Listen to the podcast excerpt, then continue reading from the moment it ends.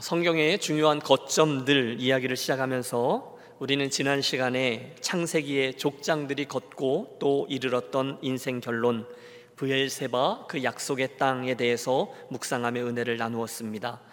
기억하세요? 아브라함, 이삭, 야곱 그들의 인생을 추적하면서 우리들은 세 가지를 묵상했습니다. 우리들에게도 각각 인생에 주어진 족장의 길이 있다라는 것을 유념했고, 그 길을 걷는 방법은 신실함이어야 된다라는 말씀, 그리고 우리들의 인생의 결론은 결국 그 약속의 땅에서 하나님께 예배하는 것이 되어야 한다라는 것을 배웠습니다. 그러면서 창세기의 시간이 흘러갔어요. 오늘은 성경에 나오는 두 번째 거점, 시내산을 이야기하면서 우리에게 주시는 은혜를 나누려고 합니다. 따라해 주십시오. 시내산, 그 거룩한 땅. 예. 창세기에 이어서 오늘은 출애굽기, 레위기, 민수기, 신명기를 배경으로 삼고 다음과 같은 질문들을 우리 마음에 담아서 설교를 진행해 보겠습니다. 우리들의 이 광야와 같은 인생길에는 무슨 의미가 담겨 있는가? 또 시내산이라는 특별한 거점을 주목하는 일이 우리들에게, 우리 하나님에 대해서 또 우리 자신에 대해서 무엇을 가르쳐주고 있는가? 그러면 이제 우리 어떻게 살아야 하는가? 등등의 질문들 말입니다.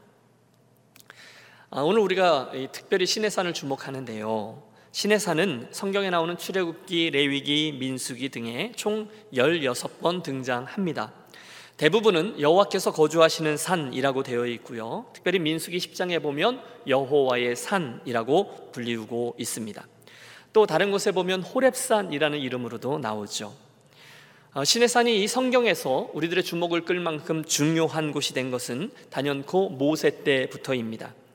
요셉을 알지 못하던 바로가 나타나서 이스라엘 백성들을 노예로 삼았을 때, 히브리 노예의 아들로 태어나서 애굽의 궁중에서 자랐던 모세가 뜻하지 않은 사건으로 도피하여 미디안 광야에서의 40년 목자로 살아가고 있을 때였습니다. 어느 날 하나님께서 그 호렙산 기슭 어딘가 불타는 떨기나무에 임하시며 저를 불러내시고 사명을 맡기셨어요. 내가 애굽에 있는 내 백성의 고통을 분명히 보고 그들이 그들의 감독자로 말미암아 부르짖음을 듣고 그 근심을 알고 내가 내려가서 그들을 애굽인의 손에서 건져내고 그들을 그 땅에서 인도하여 아름답고 강대한 땅, 젖과 꿀이 흐르는 땅에 데려가려 하노라. 그리고 하나님 부르시죠. 모세, 내가 너를 보내니 내가 가서 내 백성을 구원해 내라. 엄청난 부르심이었습니다. 처음에는 모세가 거절하죠. 아닙니다. 저는 못합니다. 정 보내시려면 보낼 만한 자를 보내십시오. 그러나 하나님의 의지는 분명했습니다. 모세, 너다. 내가 가야 한다. 결국 항복하게 된 모세, 마지막으로 질문해요. 아니, 지난 430년 동안 하나님을 잊고 살아온 이스라엘 백성들이 우리들을 구원하겠다는 분의 이름이 무엇이요? 라고 하면 뭐라고 대답합니까? 그때 저 유명한 하나님의 자기 선언이 대답으로 주어지죠. 나는 스스로 있는 자라. I am who I am. 하나님은 누구에게 의존하여 존재하는 분도, 누구의 명령에 따라 움직이시는 분도 아니며 처음부터 스스로 존재하며 일하시는 분이라는 것입니다. 부르심이 임하고 새로운 챕터가 애굽 땅에서 열립니다. 잠시 후 그 땅으로 내려가서 당당히 바로 앞에 섰던 모세, 내 백성을 보내라 하나님의 말씀을 선포하고 그 강팍한 바로 왕과 애굽에게 10가지 재앙을 내려 하나님의 능력을 드러내며 그 땅을 심판하며 결국 이스라엘을 출애굽시킵니다. 여러분, 그때 그 가운데 있었던 이스라엘 백성이라 생각해 보세요. 하루아침에 하나님께서 신음하고 있던 우리들의 삶과 역사 가운데 개입하셔서 우리를 꺼내주신 거예요. 그날 이후에 이스라엘은 자기들이 누구인지를 이야기할 때마다 늘 이 출애굽의 하나님을 이야기합니다. 애굽의 종살이에 있던 우리들을 꺼내어 주신 여호와 하나님, 우리를 구원해 주신 하나님, 그분이 우리의 하나님이요 우리가 그분의 백성이다 라고 말입니다. 그만큼 이 출애굽 사건은 그들의 민족적인 아이덴티티 안에 DNA로 각인된 그런 사건이 되었습니다. 한편 애굽은 패닉에 빠졌습니다. 가만히 있어봐, 우리가 무슨 짓을 한 거야? 곧 모든 군대를 모아 이스라엘을 맹추격하기 시작합니다.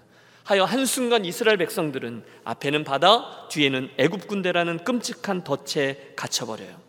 백성들이 모세에게 원망의 화살을 던지죠. 차라리 우리가 애굽에서 노예로 사는 것이 이 광야에서 죽는 것보다 나았을 것을 이라고 말입니다. 하지만 모세, 담대하지 않습니까?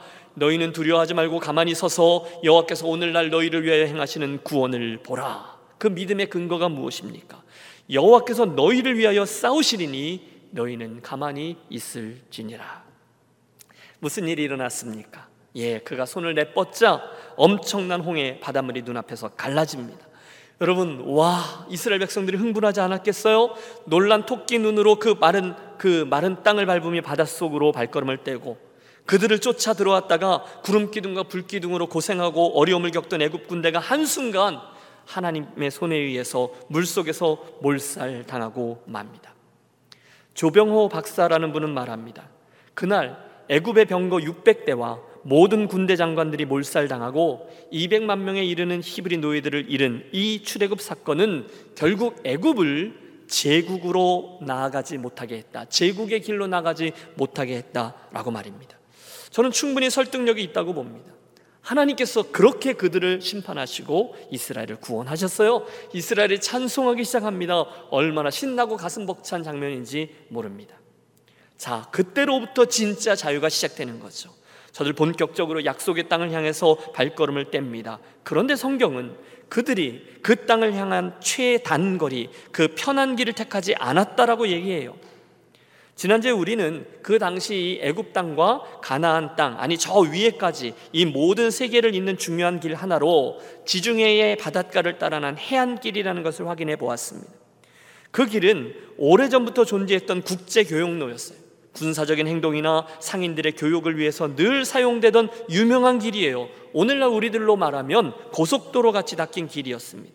그리로 가면 금방 3, 4일이면 가나안 땅에 도착할 수 있었습니다. 하지만 애굽을 출발했던 이스라엘은 그 길로 향하지 않죠. 처음부터 그리로 가면 성경에 그런 기록이 나옵니다. 거기 블레셋을 비롯한 강한 외국인들이 있었거든요. 그들과 전쟁을 치르게 되니까 처음부터 전쟁을 치르면 힘들다, 돌아가자 이렇게 나올까 봐 하나님은 그들로 하여금 인적이 드문 남쪽 시나이 반도를 향하게 하셨다, 이런 기록이 나와요. 홍해를 건넌 이스라엘은 남쪽 광야의 조그만 오아시스들, 것들을 거쳐가며 출애굽의 여정을 이어가게 되죠. 민수기 33장에 보면 그들이 그 험한 광야의 길들을 40년 동안 지나면서 거칠었던 그 지명들이 나옵니다. 그런데 그 지명들 하나하나에 어떤 지리적인 의미들보다 그들의 하나님의 경험들이 더 중시되고 있어요. 그 경험들의 의미가 그 이스라엘 백성들에게 무슨 의미가 되느냐, 그런 거죠. 그들은 한 가지 두 가지 하나님을 더 경험하며 그분을 더 알아가고 있습니다. 예를 들면 마라의 쓴물 사건, 치료하시는 하나님을 알게 되잖아요. 아말렉과의 전쟁, 르비딤에서의 싸움 속에서 하나님께서 어떻게 저들을 구원하시는지를 보잖아요. 점점 더 많이 알아가는 거예요. 그리고 그 중에, 그런 거점들 중에 가장 중요한 것이 바로 오늘 우리들이 관심을 두는 저 시내산이었습니다. 그곳에서 그들은 하나님과 함께 서서 어마어마한 민족적인 언약, 계약을 맺습니다. 자, 오늘의 본문 5절과 6절 하나님의 말씀을 함께 읽습니다.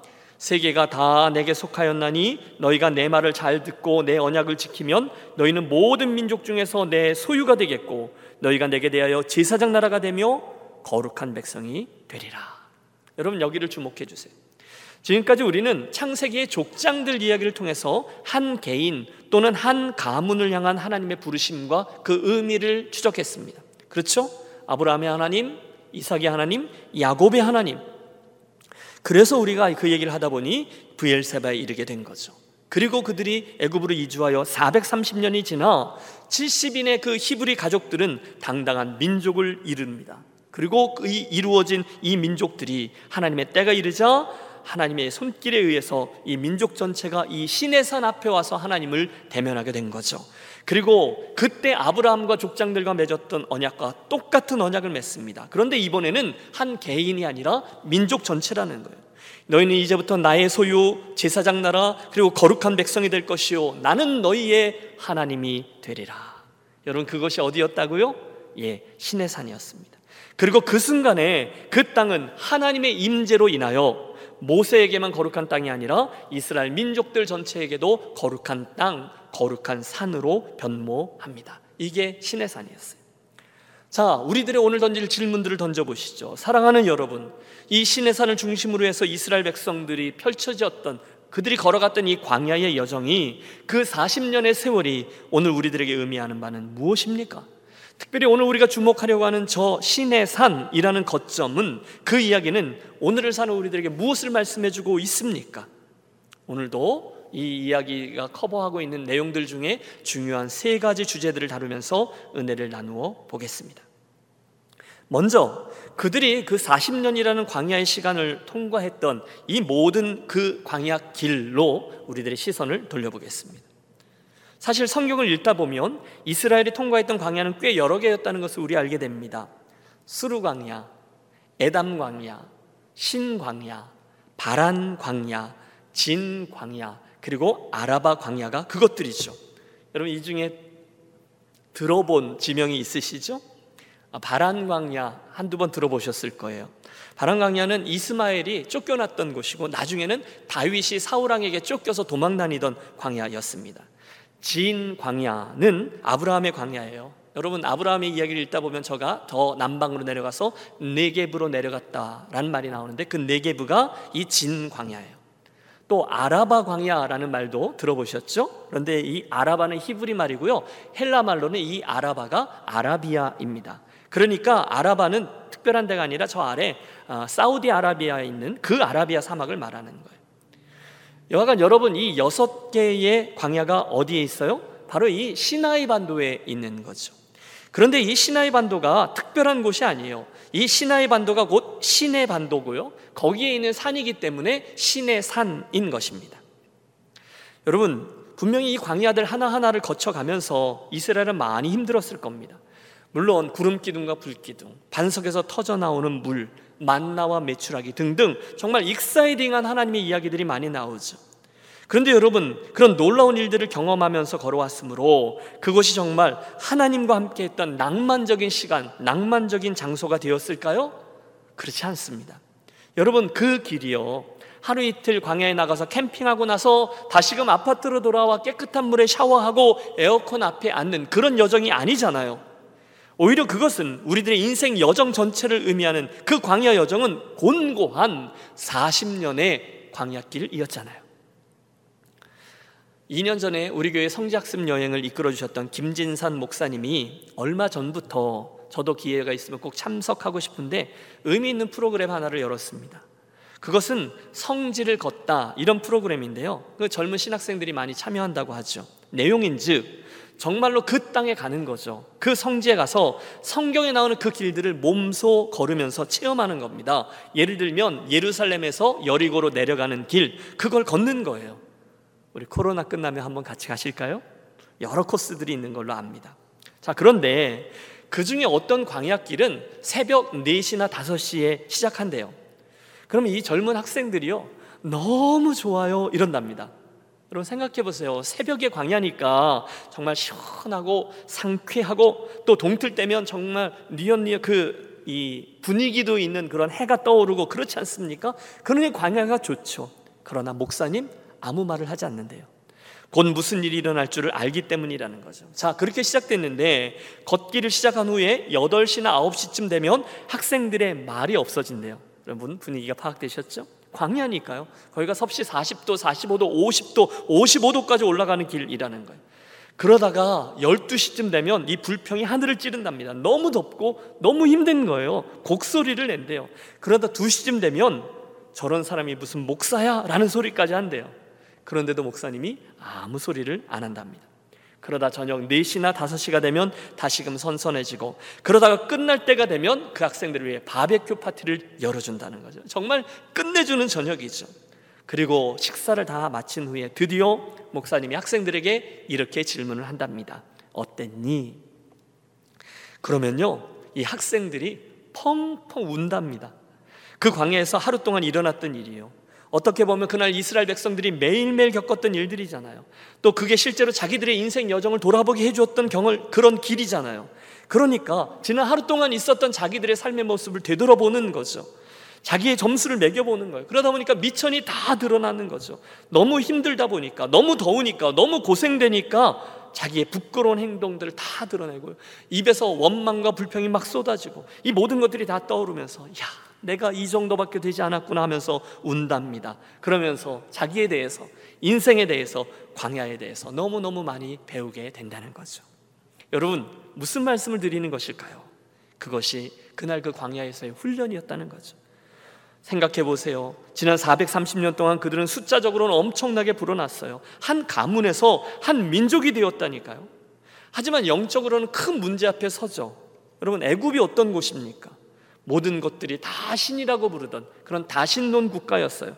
거기에서 태어났어요. 아버지, 할아버지, 아니 그 위에 할아버지잖아요. 430년 거기서 태어나고 자랐으니 그 이스라엘 백성들의 시각, 그 이스라엘 백성들의 세계관이 어땠을 것이라는 것은 불보듯 뻔한 거죠. 금송아지, 너무너무 자연스러운 겁니다. 이방신들과 여호와 하나님을 함께 섬기는 것, 때로는 이것들을 저울질하는 것, 너무도 당연한 일이에요. 하여 하나님의 이 광야에서의 의도는 분명합니다. 그곳에서 당신은 그런 이스라엘 백성들을 훈련시켜 완전히 새로운 존재로 거듭나게 하기를 원하셨습니다. 맞아요. 그 40년, 최소한입니다. 40년이라는 시간을 통해서 430년이라는 지난 혼돈의 시대적, 사상적 찌꺼기들을 씻어내고 하나님이 기대하시는 모습으로 바꾸어내는 것이 하나님의 의도였어요. 그곳에서 이스라엘은 오직 하나님 한 분, 하늘에서 만나를 주셔야 먹을 게 생기는 거잖아요. 그분만 바라보고 그분만 의지하며 그분을 중심으로 살아가는 법을 배워야 됐습니다. 바로 그 놀라운 일이 일어난 곳이 어디요? 광야였습니다. 아하, 우리 그제서야 40년의 이 광야 생활을 마무리할 때 모세를 통해서 주셨던 총정리의 말씀을 이해하게 됩니다. 내 하나님 여호와께서 이 40년 동안에 내게 광야길을 걷게 하신 것을 기억하라. 이는 너를 낮추시며 너를 시험하사 내 마음이 어떠한지 그 명령을 지키는지 지키지 않는지 알려 하심이라. 사랑하는 여러분, 인생의 여정이 광야라는 것 동의하시죠? 힘들어요. 이민자의 삶은 두말할 필요가 없죠. 여러분, 대답해 보십시오. 우리 이민자의 삶이 광야입니까? 푸른 초장입니까? 투박한 광야길입니까? 아니면 쭉쭉 뻗어있는 하이웨이입니까? 두말하면 잔소리죠. 광야예요. 저는요, 지금까지 제 이민자의 여정 속에 단 한 가지도 제 뜻과 계획대로 된 것이 없습니다. 그저 은혜로 하나님께서 함께해 주셨고 그분이 열어주셨으니까 어찌어찌해서 여기까지 온 거죠. 그러면서 톡톡히 훈련을 받은 거예요. 그분이 하나님이고 나는 그분의 사람이구나 라는 건 말입니다. 함께 기억하겠습니다. 광야는 하나님이 우리를 훈련시키시는 학교입니다. 여러분이 인정하시든 인정하시지 않든 저는 그렇게 믿어요. 그 훈련이 있었기 때문에 여러분, 제가 이 정도인 거예요. 그 훈련들이 있었기 때문에 여러분이 그 정도이신 거예요. 안 그랬으면 저는, 그리고 여러분은 정말 교만하기 짝이 없었을 것입니다. 동의하십니까? 여러분, 이 사실을 기억하는 것은 우리에게 굉장히 유익합니다. 우선 여유가 생겨요. 왜요? 아, 이건 훈련 과정이지, 이렇게 보면 끝이 있다는 것을 알게 되거든요. 또 이 훈련 과정은 나 혼자 가는 것이 아니라 훈련 교관이신 하나님이 함께 가시는 그런 길이지, 이것도 알게 돼요. 그러면 여러분, 여유가 생기고 힘을 얻는 거죠. 여러분, 히브리어로 길은 두 가지가 있대요. 하나는 데레크이고 또 하나는 할라카입니다. 우선 이 데레크라는 길은 떠돌이들, 상인들이 아무 생각 없이 그냥 발이 가는 대로 가다가 그게 길이 되는 것을 말해요. 반대로 할라카는 어떤 목적을 두고 그 목적과 방향을 정하고 그리로 가는 길이라는 거예요. 자, 그러면 여러분, 그날 이스라엘 백성들이 40년 동안 이리저리 걸었던 그 광야 길은 테레크일까요? 아니면 하라카일까요? 그냥 되는 대로 이리저리 자기들 마음대로 왔다 갔다 한 길일까요? 아니면 하나님의 목적과 방향에 이끌려간 길일까요? 당연히 후자입니다. 할라카입니다. 아니, 광야에서는 하나님 그분이 길이신 거죠. 사랑하는 여러분, 오늘 저와 여러분이 인생의 여정이 바로 이렇듯 우리 하나님께서 친히 우리들 인생의 길이 되어주시고 친히 동행하며 이끌어주시는 할라카의 여정이 되어주시기를 축복합니다. 아니, 이미 저와 여러분의 인생은 그 광야의 여정을 여기까지 걸어왔어요. 그분이 함께해 주셨어요. 동의하시죠? 저는 이 아침에 바로 우리와 함께 선 이 광야의 시내산 앞에서 이 치밀하신 하나님의 인도하심과 동행하심, 심지어 순간순간의 위기 때조차 함께해 주셨고 피할 길을 주셔서 여기까지 이르게 하신 그분의 지난 여정의 손길을 저와 여러분 분명히 목도하고 고백하고 감사하고 또다시 동일한 손길로 이끄실 미래를 의탁하는 복된 신앙의 거점, 이 시내산이 되어지시기를 축복합니다. 오늘 저와 여러분은 이미 그 모습 그대로 그분의 은혜를 드러내고 있어요. 저와 여러분은 그분의 은혜 덩어리예요. 저와 여러분은 그분 광야 훈련의 산물입니다. 그래서 오늘 저와 여러분이 그분의 사람인 거죠. 이 고백이 분명해지는 이 아침이 되시기를 축원합니다. 두 번째로 이번에는 우리들의 이 광야를 바라보던 시각을 좀 좁혀보겠습니다. 즉 시내산 그 자체를 보시는 거예요. 여러분 오늘 설교의 제목이 무엇이었습니까? 시내산 그 거룩한 땅이거든요. 출애굽기 3장 호렙산 떨기나무 아래 모세와 하나님과의 만남에서 나왔던 성경적인 표현이죠. 와 저게 어떻게 된 거야? 떨기나무에 불이 붙었는데 타서 사라지지를 않네. 모세가 그 광경을 보러 나갔다가 그곳에 임재하신 여호와 하나님을 대면합니다. 순간 하나님이 모세가 섰던 그 땅을 구별하십니다. 네 발에서 신을 벗으라. 네 선 곳은 거룩한 땅이니라. 여러분 잘 생각해 보십시오. 그 순간에 모세가 섰던 그 땅이 원래부터 어떤 특별한 땅이었기 때문에 하나님께서 신을 벗으라 거룩한 땅이다 이렇게 말씀하신 것일까요? 아니죠. 그 땅이 거룩한 땅으로 하나님께 구별된 이유는 한 가지입니다. 그날 그곳에 우리 하나님이 임재하셨기 때문이에요. 거기에 아주 값비싼 바위들이 있기 때문이 아니에요. 원래부터 신비한 기운이 흐르는 그런 골짜기나 산등성이었기 때문에 아니요. 그래서 거룩한 땅이 된 것이 아니라는 거예요. 오히려 그곳은요, 이름 없는 땅, 평범한 곳, 그 산기슭의 어딘가에 있는 노웨어였을 공산이 큽니다. 그런데 거기에 하나님이 임재하셨기 때문에 순간 거기가 거룩한 땅이 된 것뿐이에요. 그 사람 모세도 똑같습니다. 여러분 모세가 원래부터 어떤 특별한 신비한 DNA를 지니고 있었기 때문에 그분의 거룩한 부르심 앞으로 이끌렸습니까? 아니죠. 그날 그곳에 또 그 모세에게 하나님이 다가가 주셨고 임재해 주셨고 부르심이 주어졌기 때문에 그가 거룩한 하나님의 일꾼이 된 것 아닙니까? 저는 이 시내산도 똑같은 원칙으로 해석되어야 된다고 믿습니다. 혹시 여러분 책이나 어떤 인터넷 같은 곳에서 성경의 시내산은 우리가 관광 많이 가는 이 산이 아니라 실은 저곳에 있는 저 산입니다. 현재 이런 이유로 여길 시내산이라고 하는데 실상은 저기가 진짜 시내산입니다. 이런 주장을 접해보신 적이 있으십니까? 한번 찾아보세요. 굉장히 재미있습니다. 보통 그런 논쟁이 있는 후보지가 우리가 흔히 말하는 시내산 거기 말고도 한 2군데 정도가 더 있어요. 그래서 한 3군데 정도가 바로 이곳이 시내산이다, 이곳이 시내산이다 이런 논쟁이 있는 곳이에요. 재미있습니다. 그런데 오늘 우리는 그 논쟁에 전혀 관심을 두지 않겠습니다. 왜냐하면 그 시내산이 이곳이냐 저곳이냐 아니면 또는 저곳이냐라는 문제보다 그 산이 어떤 산이냐, 그래서 그 산이 오늘 나에게 무슨 의미가 있느냐가 훨씬 더 중요하기 때문이에요. 여러분 그 시내 광야에 그 시나이 반도에 산이요 너무 많아요. 아니 그 광야 이름, 이 시내 광야요, 그 반도 이름 자체가 시나이 반도, 시내 반도라니까요.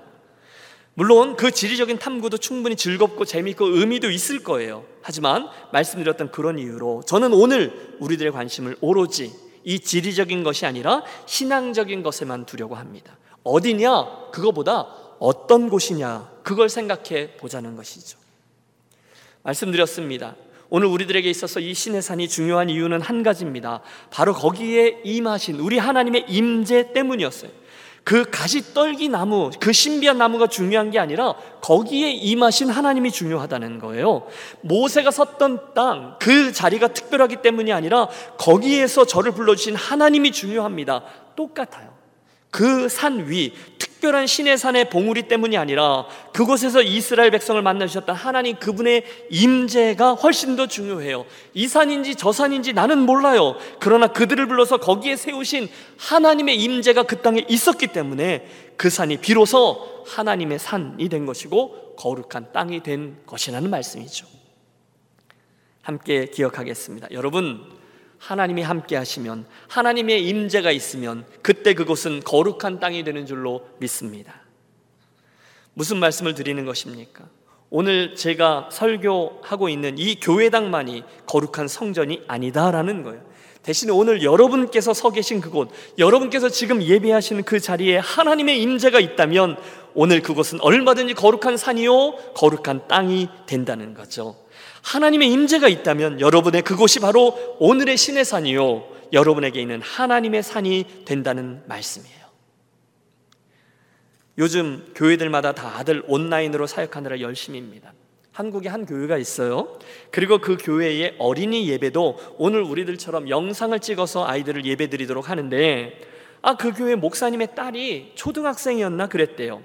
그런데 이 친구가 영상으로 예배를 드리니까 처음 몇 번은 엄마 아빠 인도에 따라서 책상에 가만히 앉아서 성실하게 예배를 드리더니 이게 한 주, 두 주, 석 주, 열 주 이렇게 넘어가니까 막 망가지더라는 거예요.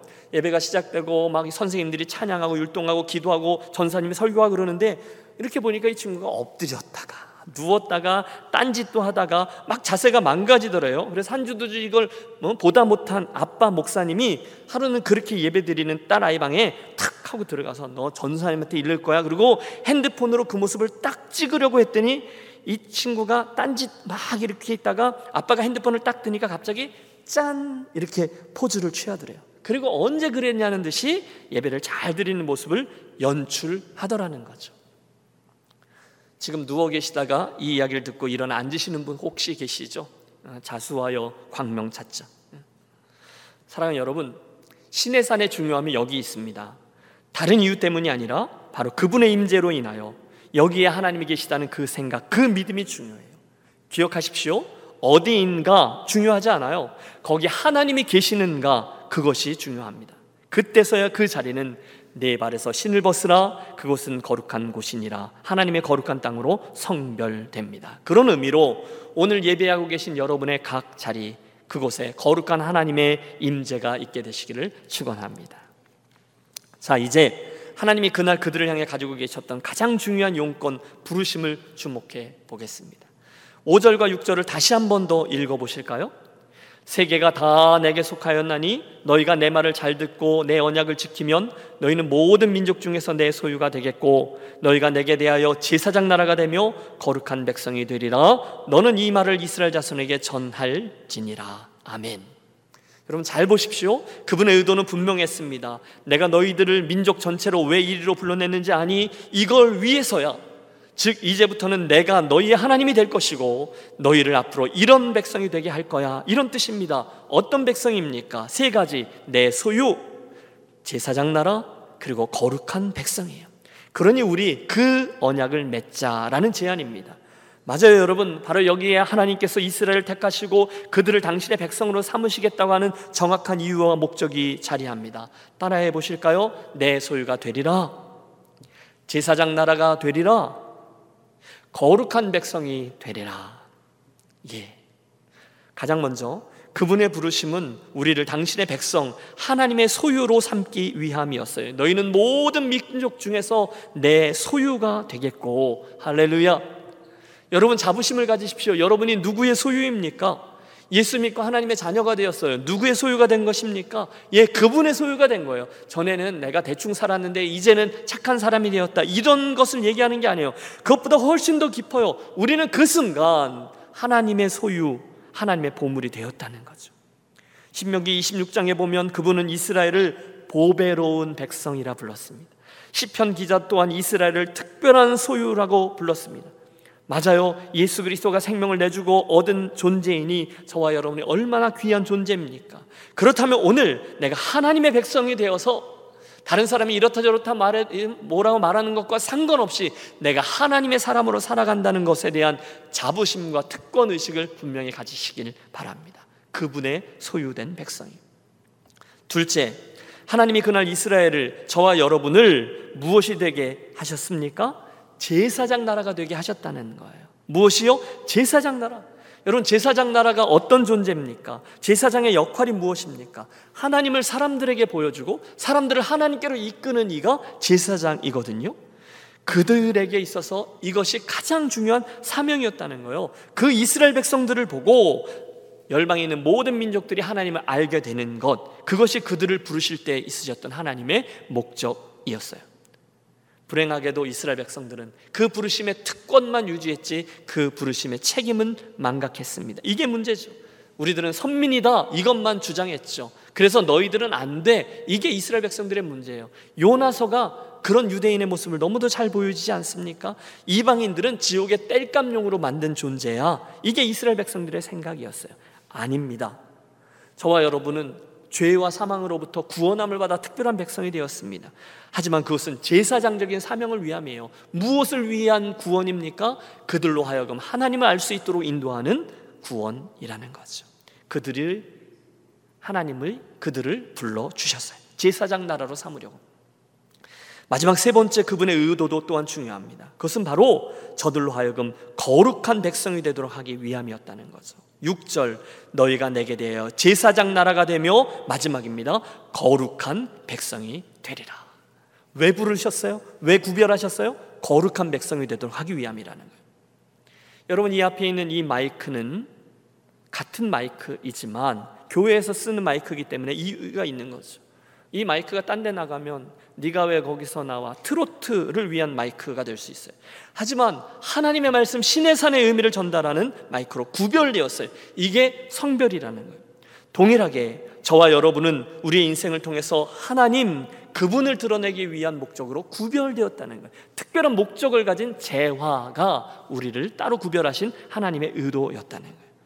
자, 그러면 당연히 이스라엘 백성들, 그리고 오늘의 영적인 이스라엘 백성들인 저와 여러분의 삶은 이 시내산을 전후하여 바뀌어야만 합니다. 어떻게요? 어떻게 구별되고 어떻게 거룩히 성별될 수 있습니까? 그래서 하나님 주신 방법이 이 19장 바로 이후 20장에 나오는 10계명이며 그 다음에 24장까지 나오는 7가지 율례입니다.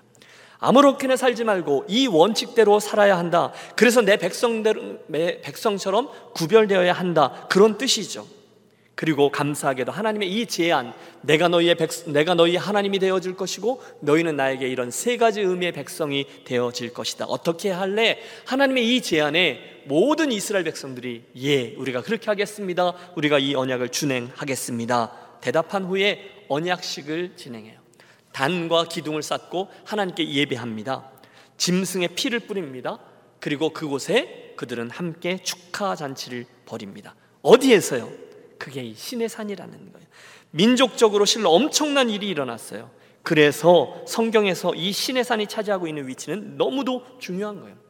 구약, 우리가 지난 시간에 살폈던 족장들에게 있어서 브엘세바가 그만큼 중요하다면 이스라엘 민족이 광야에서 거쳤던 시내산은 그래서 거점이 되는 겁니다.